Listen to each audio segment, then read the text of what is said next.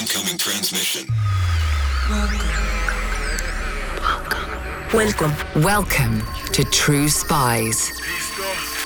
Week by week, mission by mission, you'll hear the true stories behind the world's greatest espionage operations. You'll meet the people who navigate this secret world. What do they know? What are their skills? And what would you do in their position? This is True Spies. We were going into unknown country, unknown conditions, unknown enemies. This is True Spies. Episode 68, The Ritchie Boys.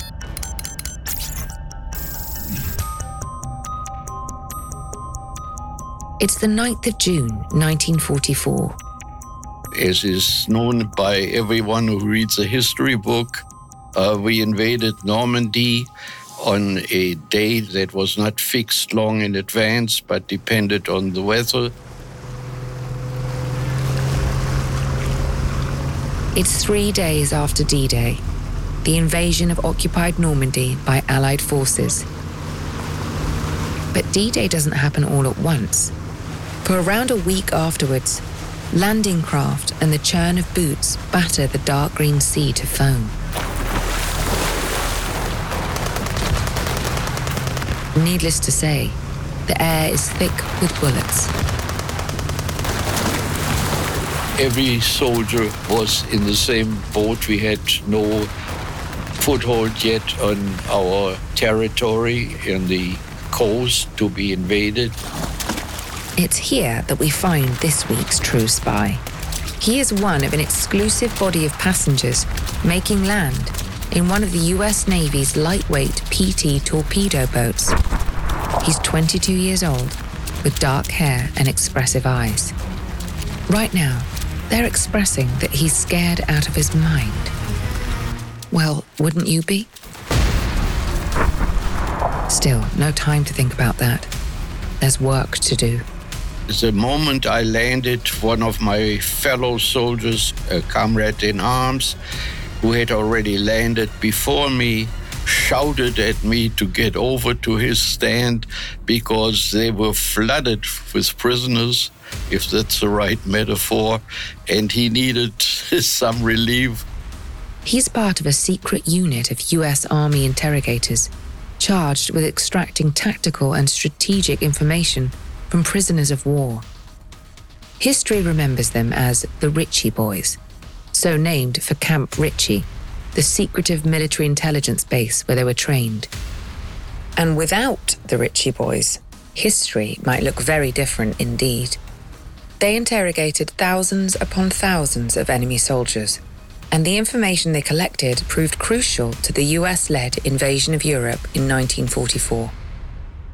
Guy Stern is one of the last surviving members of this historic unit. He's a year shy of 100 years old. My name is Guy Stern. My present occupation, I am employed by our Holocaust Museum here in Greater Detroit. It's the oldest in the country. Guy was born in 1922 in Hildesheim, northern Germany, to a Jewish family. The community was a tolerant one. Hildesheim had at that time about 65,000 inhabitants, and we got along very well. The Catholic and Protestant majority rubbed along well with the city's small Jewish population. It wouldn't last. Shortly after Guy's 11th birthday, Adolf Hitler became Chancellor of Germany. So the difference of intolerance that all of a sudden came upon us was a surprise because of the antecedent.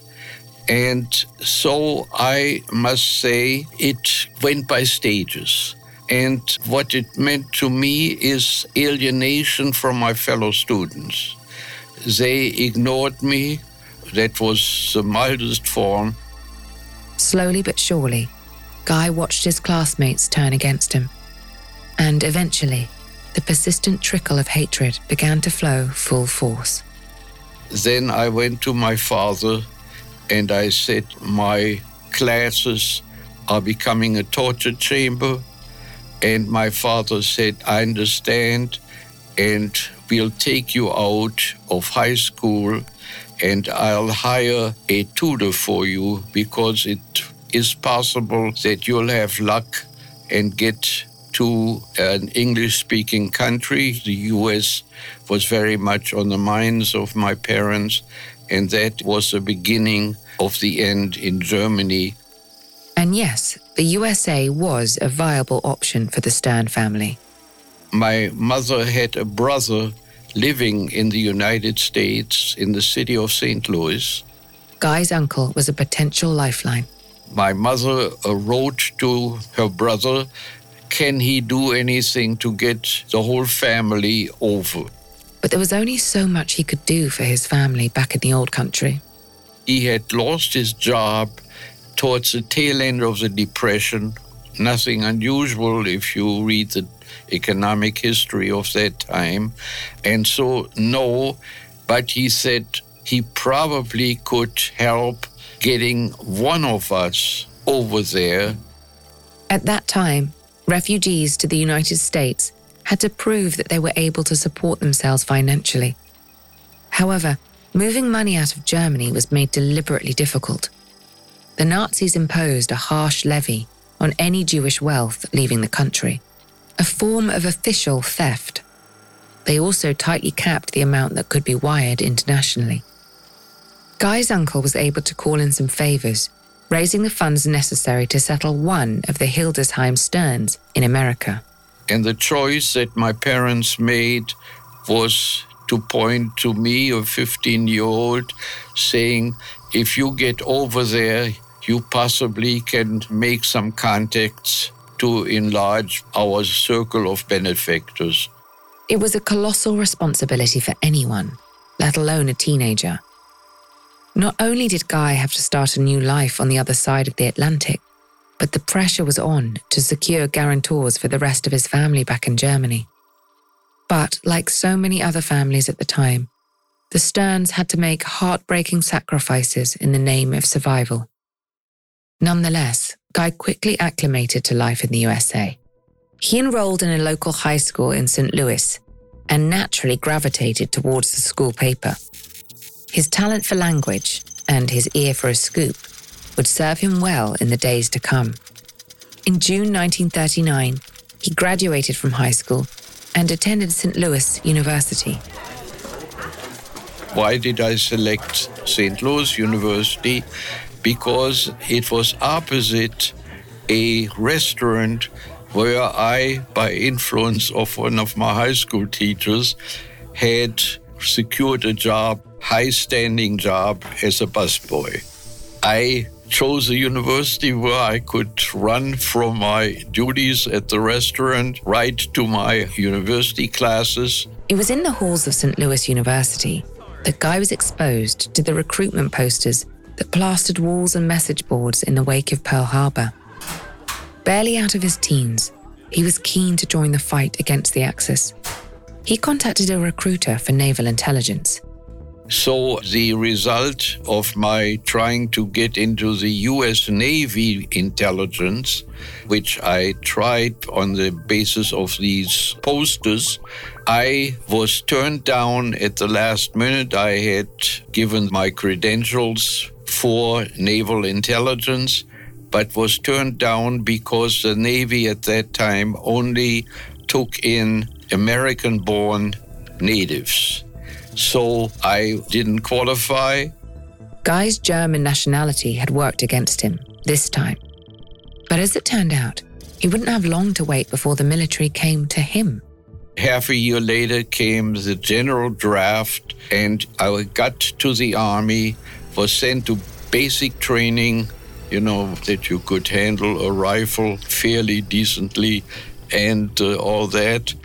Towards the end of his basic training, Guy was summoned to headquarters. He was shipping out. But the funny thing was, the officer in charge wouldn't tell him where to. He said, a military secret. And I thought, my God, what have I done now? So after a good train ride for one day, I ended up at Camp Ritchie, which was labeled with the abbreviations MITC, which we quickly nicknamed from its legitimate interpretation, Military Intelligence Training Camp. We changed to Military Institution of Total Confusion. So that was my entry. Guy and his cohort of fellow recruits wouldn't be confused for long. Their purpose at Camp Ritchie quickly became clear. But I must say, the training at Camp Ritchie was completely devoted from early morning to night, both to physical training of endurance and all that, to intellectual training.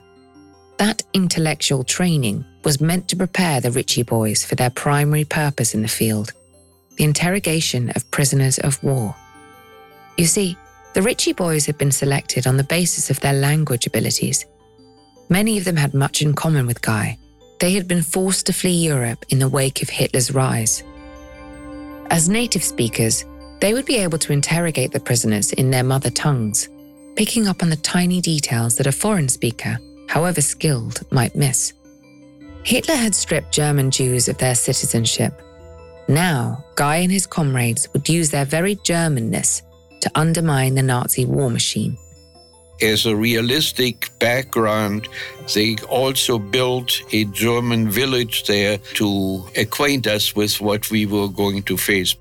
After weeks of rigorous training, the Ritchie Boys deployed to Europe. Before taking part in the Normandy landings, Guy's unit was stationed in Bristol, southwest England. Our relationship with the British was not always cordial, and they pegged us with a rather unfriendly definition.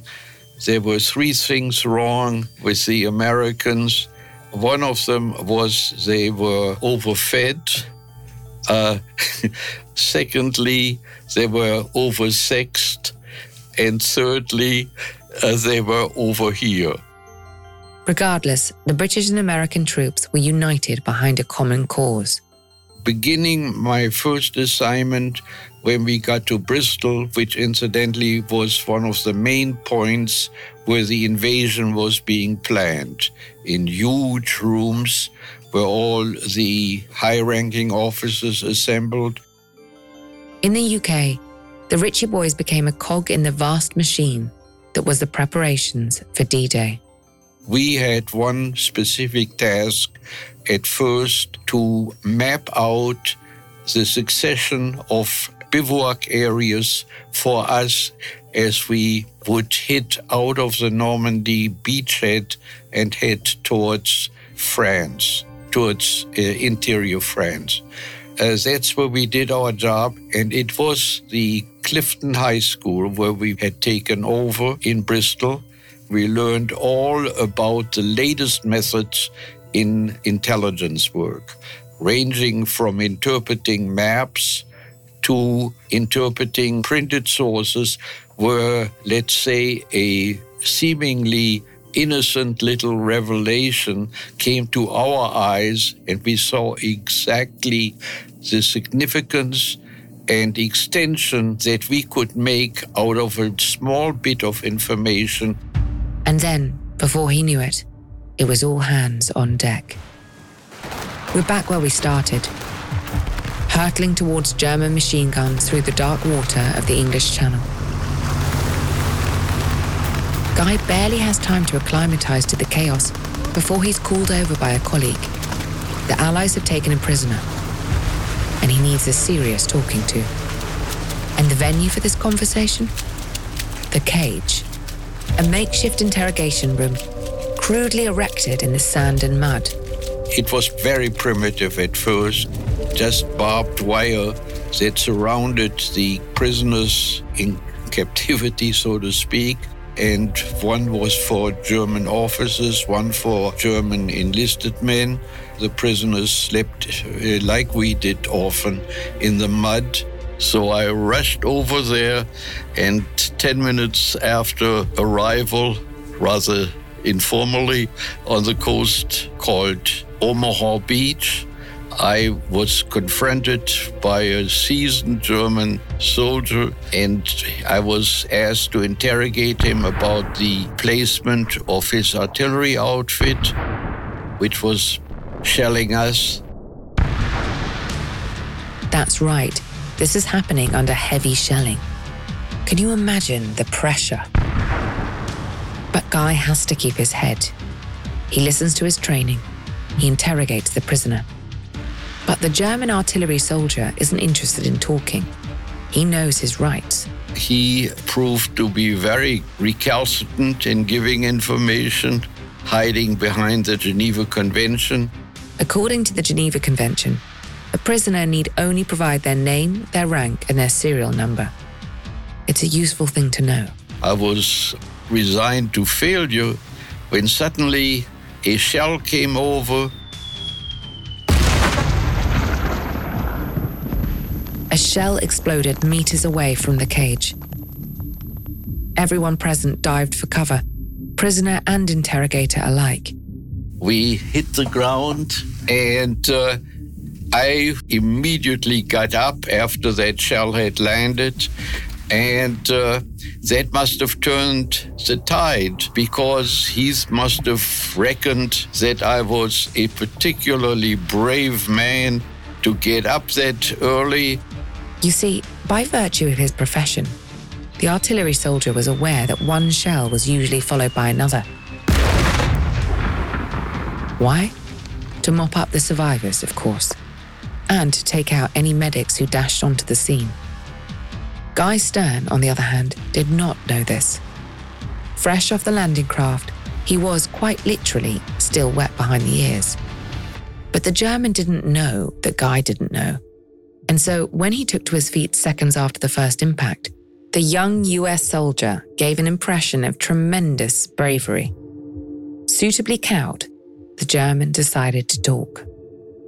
And after that, I was on my road to interrogate him, and after him, thousands of prisoners, until we met the Russians at Torgau in Germany, and peace was declared. But let's not get ahead of ourselves. This is 1944, remember. The final and most decisive days of the war are yet to play out. For Guy, they began with a promotion. Now, the officer in charge, a captain from Texas, Captain Rust, selected me to be in charge of the survey section, which meant that I consolidated all the information from all the members of bodies that were assigned to the survey section. As head of the newly founded survey section, Guy would draw on many of the skills he picked up before the war. It was like what I had learned in college and high school, how you give a summary of information you had, like a term paper or a semester paper. Now the sources were different. Human beings as opposed to textbooks. But Guy took easily to his new role. During his time in Europe, he would go on to interrogate thousands of prisoners, pumping them for critical, tactical, and strategic information. We'll let Guy unpick those terms. I'll start with tactical. Let's return to that first artillery soldier. That was really tactical information. Where was this artillery unit of this German sergeant stationed? How could we take countermeasures against their artillery and mortar firing? It was warfare as intelligent lowercase information that would immediately lead us to a desired outfit of the Germans that was opposing us.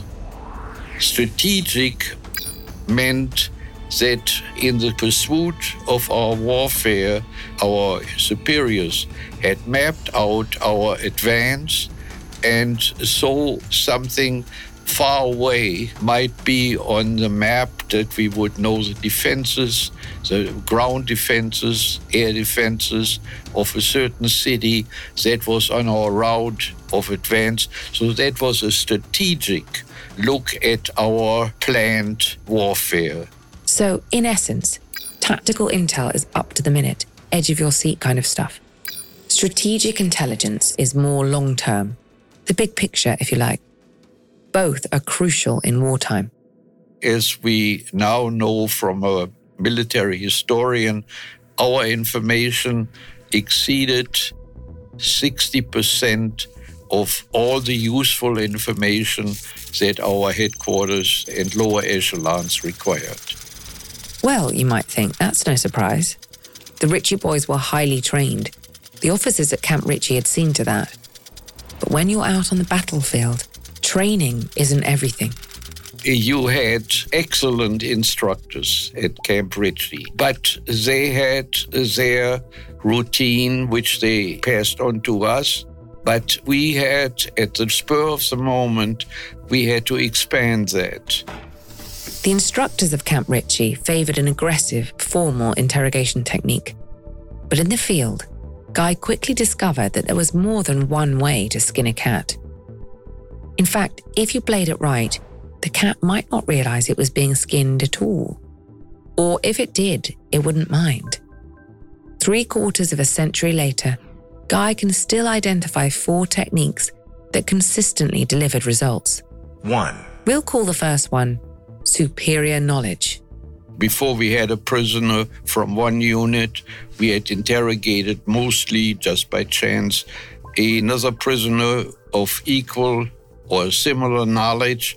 And of course, we displayed that and all the other knowledge we had. So the prisoner would come to the conclusion, why should I call attention to myself and have the enmity of the US Army sitting on me? Well, quite. Put yourself in the shoes of a hapless POW. The Americans seem to know everything anyway. Why not tell them what you know? After all, for you, the war is over. Do you really need the headache? So they gave us further information, and we, of course, were able to put it together, consolidate all the information, send it to higher headquarters, and thereby fulfilled one of our functions. Easy as pie. No unpleasantness necessary. 2. The second technique is a simple one. Bribery. Supposing a prisoner came in and we knew that the supply lines of the Germans had broken down or been interrupted, then I would take out a can of whatever we were being fed, not really gourmet food, and casually eat out of that can. The prisoner, having had to endure famine for a couple of days, asked whether I could leave something in the can for him. And I simply said, sure, for a prisoner who cooperates with us, I'll give you a whole can. In that example, Guy took tactical intelligence about broken supply lines and applied it to his prisoner, gathering even more intelligence in the process. This was the beauty of the survey section. The more it knew, the more it could know. In any case, when a can of spam starts looking that good, you've already lost the mental battle. 3. Let's move on to our third technique, common interest. Listen carefully. Would you fall for this one? The common interest that still has Europe in its fangs is soccer. And I was, as a youngster, was a fanatic follower of my hometown team. And I followed all the games and stuff like that as far as you could at that time without television. So I would encourage a discussion of the current soccer situation. You can walk into any bar in the world and strike up a conversation about sport. The same rules apply in an interrogation room, whether that's today or 70 years ago. So I said, hey, I'm glad I see here that you are from the city of Düsseldorf and your team at half season was on top of the league and now it's near the bottom. What happened there? And then he would say, oh, well, Jansen, the international defense star, was drafted and X was injured. And so he got right into the swing. And in the course of the conversation, soccer fans among themselves would become unaware that we were wearing different uniforms. And I could approach what was on my and my headquarters' mind to solicit from somebody from that industrial hub of Düsseldorf. Our final technique is less lighthearted and possibly more effective. 4. Fear. Prisoners who didn't respond to our questions were told that they were going to be turned over to Russian captivity. Hello again, True Spies listeners. This episode is made possible with the help of June's Journey, a thrilling detective game which you can play right on your phone. If you're a True Spies listener, it's safe to assume you're interested in clandestine missions, investigative adventures, and deciphering the latest mystery. You can find all of this in abundance and more in June's Journey. In the game, you'll play as the plucky June Parker, an amateur detective in the roaring 1920s. Poor June is set to investigating in order to find the truth of her sister's untimely murder. I don't want to give too much away, because the fun of June's Journey is seeing where this twisting story takes you. But I've just come to a grisly conclusion, thanks to working alongside other real players online as part of a detective club. Take heed, though. Not everyone wants to be June's friend. Discover your inner detective when you download June's Journey for free today on iOS or Android. Every day in America, 60 million packages are delivered, but we don't always know what's inside. He bent down to pick the package up. That's when the device detonated. Danger is everywhere, and no one is safe in Austin, Texas, as law enforcement hunts a serial bomber for 19 days. From Sony Music Entertainment, Campside Media, and Pegalo Pictures, this is Witnessed. 19 days. Subscribe on Apple Podcasts to binge all episodes or listen weekly wherever you get your podcasts. When Hitler's forces had mounted their invasion of Russia, they had committed war crimes against POWs. That invasion had ultimately failed, but the Russians were out for blood. A Soviet prison would not be a welcoming place for a German soldier. They feared retribution, and that was a threat which we played to the hilt. Guy isn't kidding. He went all out to put the fear of God, or at the very least, Stalin, into his German charges. We had to prove that the danger of being shipped to Russian captivity was not an idle threat. Enter Fred Howard, one of Guy's comrades in arms. Born Manfred Ehrlich, he, like Guy, was a German Jew who had found shelter in the USA before the outbreak of war. Fred was a designer by trade, and a talented one at that. In New York, he'd studied under the Eames brothers, famous furniture designers whose pieces sell for thousands of dollars today. Now, he lent his considerable talents to Guy's survey section. For example, if someone needed to know the path of a German supply route, Fred would draw it. But as it turned out, he also had a gift for drama, an important trait in an interrogator. And so we became a team, Fred and I. And he became, when we interrogated, he became the soft-hearted, good-hearted, running over with the milk of human kindness kind of American.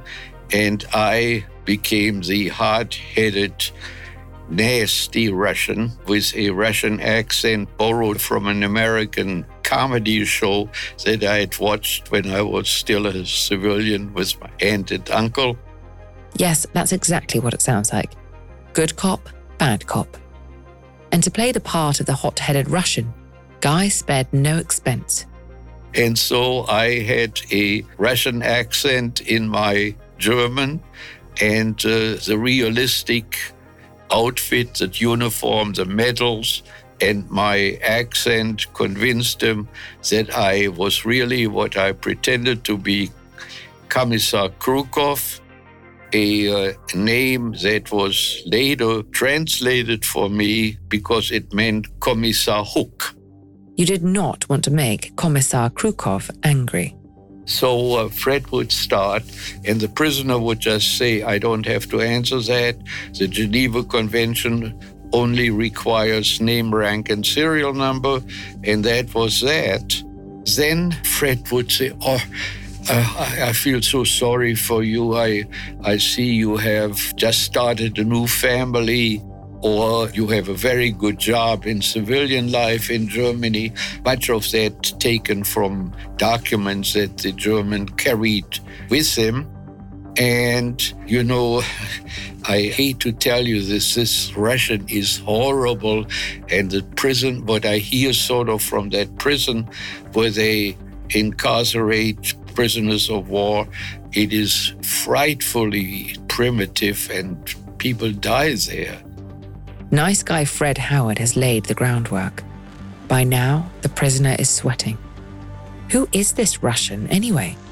He called the prisoner over, who had been turned over to this horrible Russian me, and I had a fit of anger for some reason or other at the prison, saying to Sergeant Howard, what kind of a specimen are you giving me? He won't even make it halfway to the salt mines. Confronted with the fury of the ersatz commissar, most prisoners would shrink away. And why wouldn't they?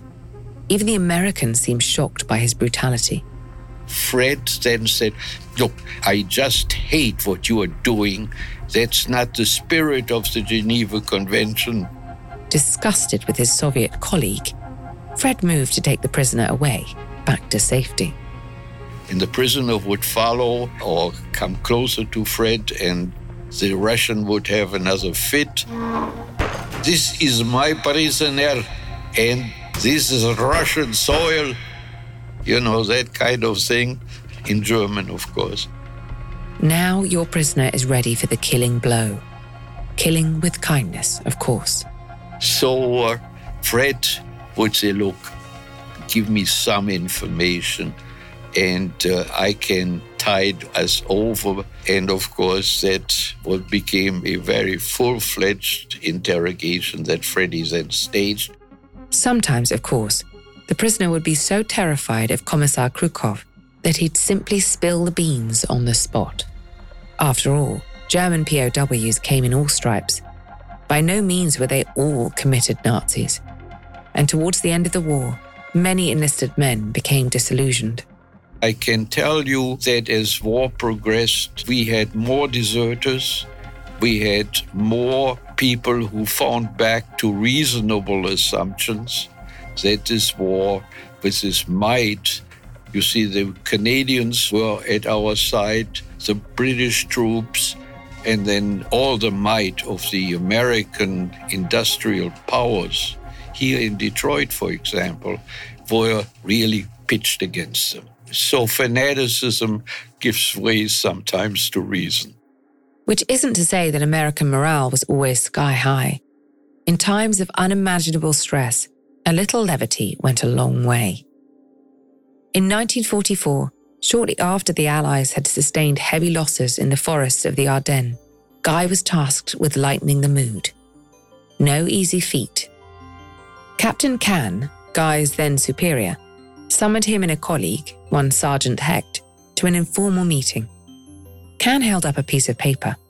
The British, he said, had made and circulated a parody of one of the Ritchie Boys' intelligence reports.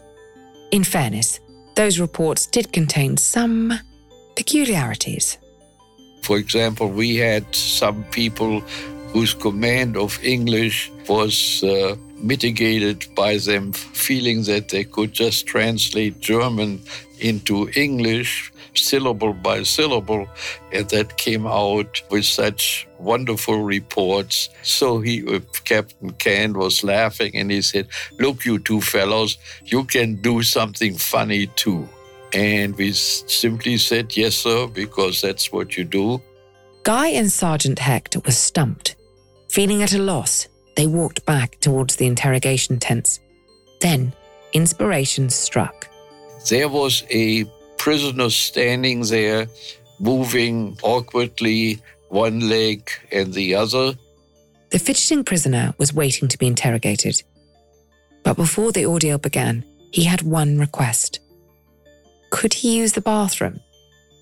If you'd been looking very carefully, you might have seen a tiny light bulb spark to life over the heads of the Americans. And so Hecht said to me, "Hey, you know what we could do? We could make this guy's function here to be Hitler's latrine orderly when he visits the front." After a powwow between Guy, Sergeant Hecht and our old friend Fred Howard, it was decided that the Ritchie Boys would release a fake interrogation report featuring a series of fantastic revelations from the mouth of their hapless prisoner. After all, Hitler's latrine orderly would have seen things, sensitive things. And that became an obsessive kind of myth-making, what we hanged all on him, what he had observed. And oh, the things this prisoner had supposedly seen. Here's a sampler. The prisoner frequently observed that the Führer had a shriveled scrotum. Sophomoric? Maybe. But remember, these are men in their early 20s, and it is a bit funny. The satirical missive was distributed to around 40 separate Allied intelligence agencies. Almost everybody got the joke. Everybody laughed up and down the line when they got this appendix to our regular report, except one high-ranking officer who was deceived into thinking they were genuine reports. That person was a liaison officer with the OSS, the forerunner to the CIA.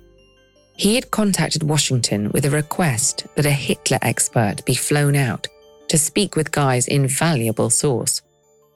Once apprised of his mistake, he sheepishly withdrew the request. This was a rare glimmer of sunshine amid a bleak and brutal war. As the Allies pushed toward Germany, both sides sustained heavy losses. In their role as interrogators, the Ritchie Boys were not insulated from the bloodshed. In December of 1944, two Ritchie Boys, Kurt Jacobs and Murray Zeppler, were captured by a German unit. They were identified by a former POW of theirs who had managed to rejoin his comrades. Both men were Jewish. The former POW made this fact known to his battalion commander, a die-hard Nazi named Kurt Bruns. Bruns had immediately ordered the execution of both Americans. Eventually, word of this atrocity made its way back to the Allies. And so the judge advocate sent us an order, screen any incoming prisoner, whether he is identical with Captain Bruns. And when the Germans came in on the trucks, we sought out someone with the characteristics of Bruns, with his description that we had from members of his unit. Eventually, Bruns was captured. Guy's unit had orders from the judge advocate to immediately separate this high-value target from the other prisoners. Bruns, unlike many of the POWs that Guy encountered, was fully committed to the Nazi ideology. There could be no common ground, no bribery, no fear. He was, in short, a hard and ugly nut to crack. If Bruns was going to admit to his crimes, then a subtler approach was in order. And that was one of our trustees by the name of Korn had asked, he said, "I know how to get to him." Anton Korn was the antithesis of Kurt Bruns, a German communist who had served time in his homeland as a political prisoner. Korn had been drafted into the Wehrmacht as Hitler scraped to replenish his armies. Having deployed, he'd been promptly captured by the Allies at Normandy. It's hard to imagine that he put up too much of a fight. In fact, Korn had collaborated enthusiastically with Guy and the Ritchie Boys. Now he offered a new approach to the Bruns situation. And he said, put him in solitary, but put me in with him for the whole night. Korn cut a stocky, muscular figure. This worked in his favour during his time in solitary with Kurt Bruns. He passed himself off as a captured German paratrooper, hard as nails, loyal to the Nazi cause, and eager to swap war stories. The gorier, the better. Soon, the unsuspecting Captain Bruns had told him everything, up to and including the murders of Jacobs and Zeppler. In the morning, Korn had every detail of this order of execution, a real violation, of course, of the Geneva Convention.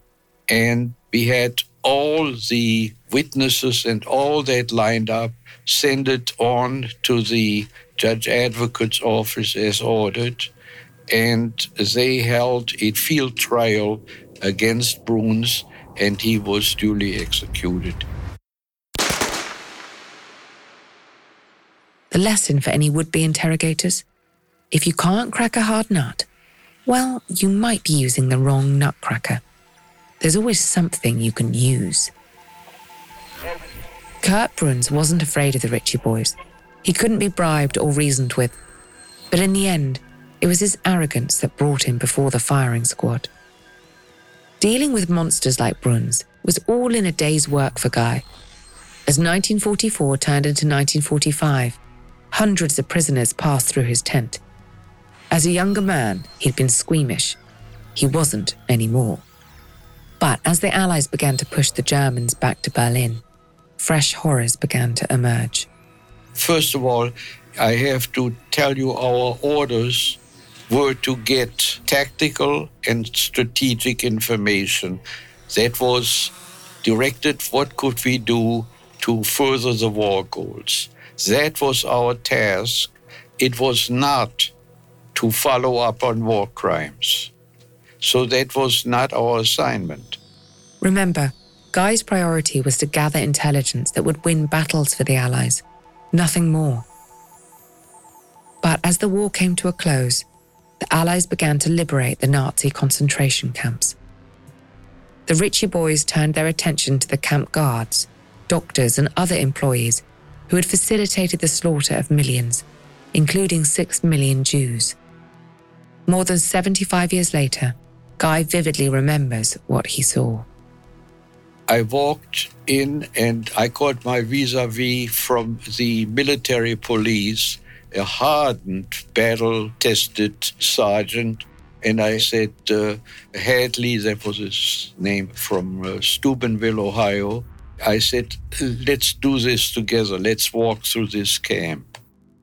And I started walking in step with Hadley and then fell back as I saw these emaciated people, living skeletons, and the horror written on them and the filth and all that. I saw that. And I couldn't help it. I had seen war by that time in plenitude. And I started to cry. So I fell back, and Hadley looked around. Where the hell had I been? I looked at him, and he was as shattered as I was. He was crying as well. It is strong. He was my thermometer for bravery and all that. And both of us being taken and seeing what horror people can inflict on others. Finally, the war in Europe ended in May 1945. Before returning to the States, Guy made one last trip to his hometown, the wreckage of Hildesheim. Yes, it was the first time, of course, after that, since my immigration, I got to my hometown. And there was, just to prevent making mass judgments which are frequently, if not always, out of place. There was one family or two families that at great risk to themselves had assisted my family.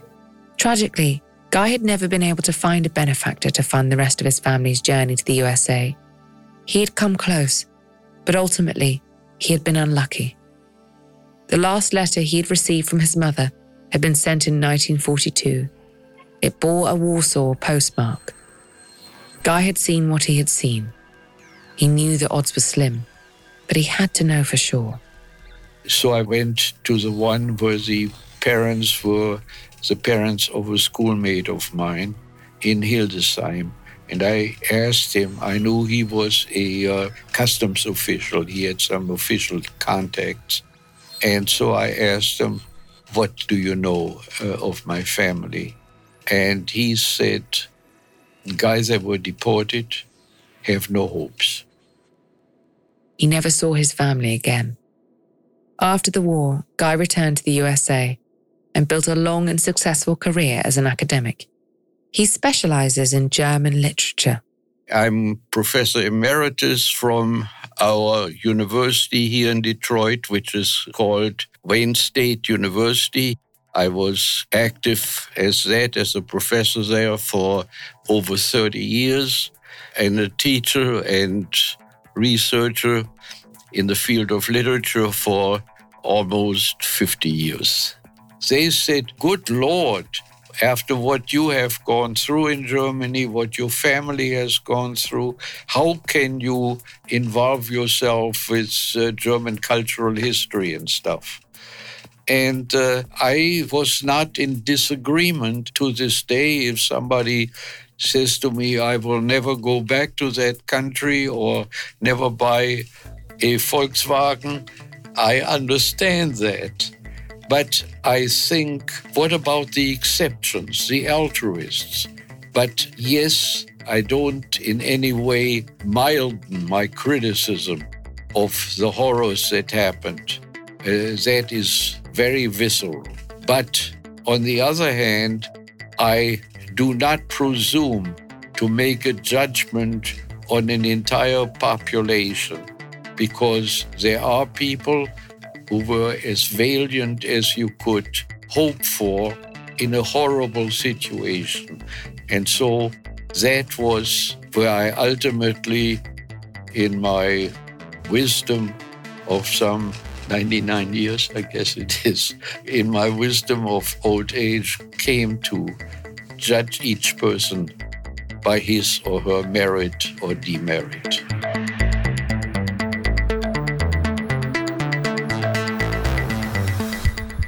I'm Vanessa Kirby. Here's a taste of next week's encounter with True Spies. In the 1970s, John Todd burst onto the evangelical scene with a shocking tale. He claimed to be a former witch involved in a then unheard-of secret organisation called the Illuminati and urged Christians to prepare for a violent world takeover. First of all, the number one weapon in everybody's home should be a 12-gauge pump shotgun. Hear the amazing story of one of the originators of the modern-day conspiracy theory. From Magnificent Noise and Sony Music Entertainment, this is Cover Up, The Conspiracy Tapes.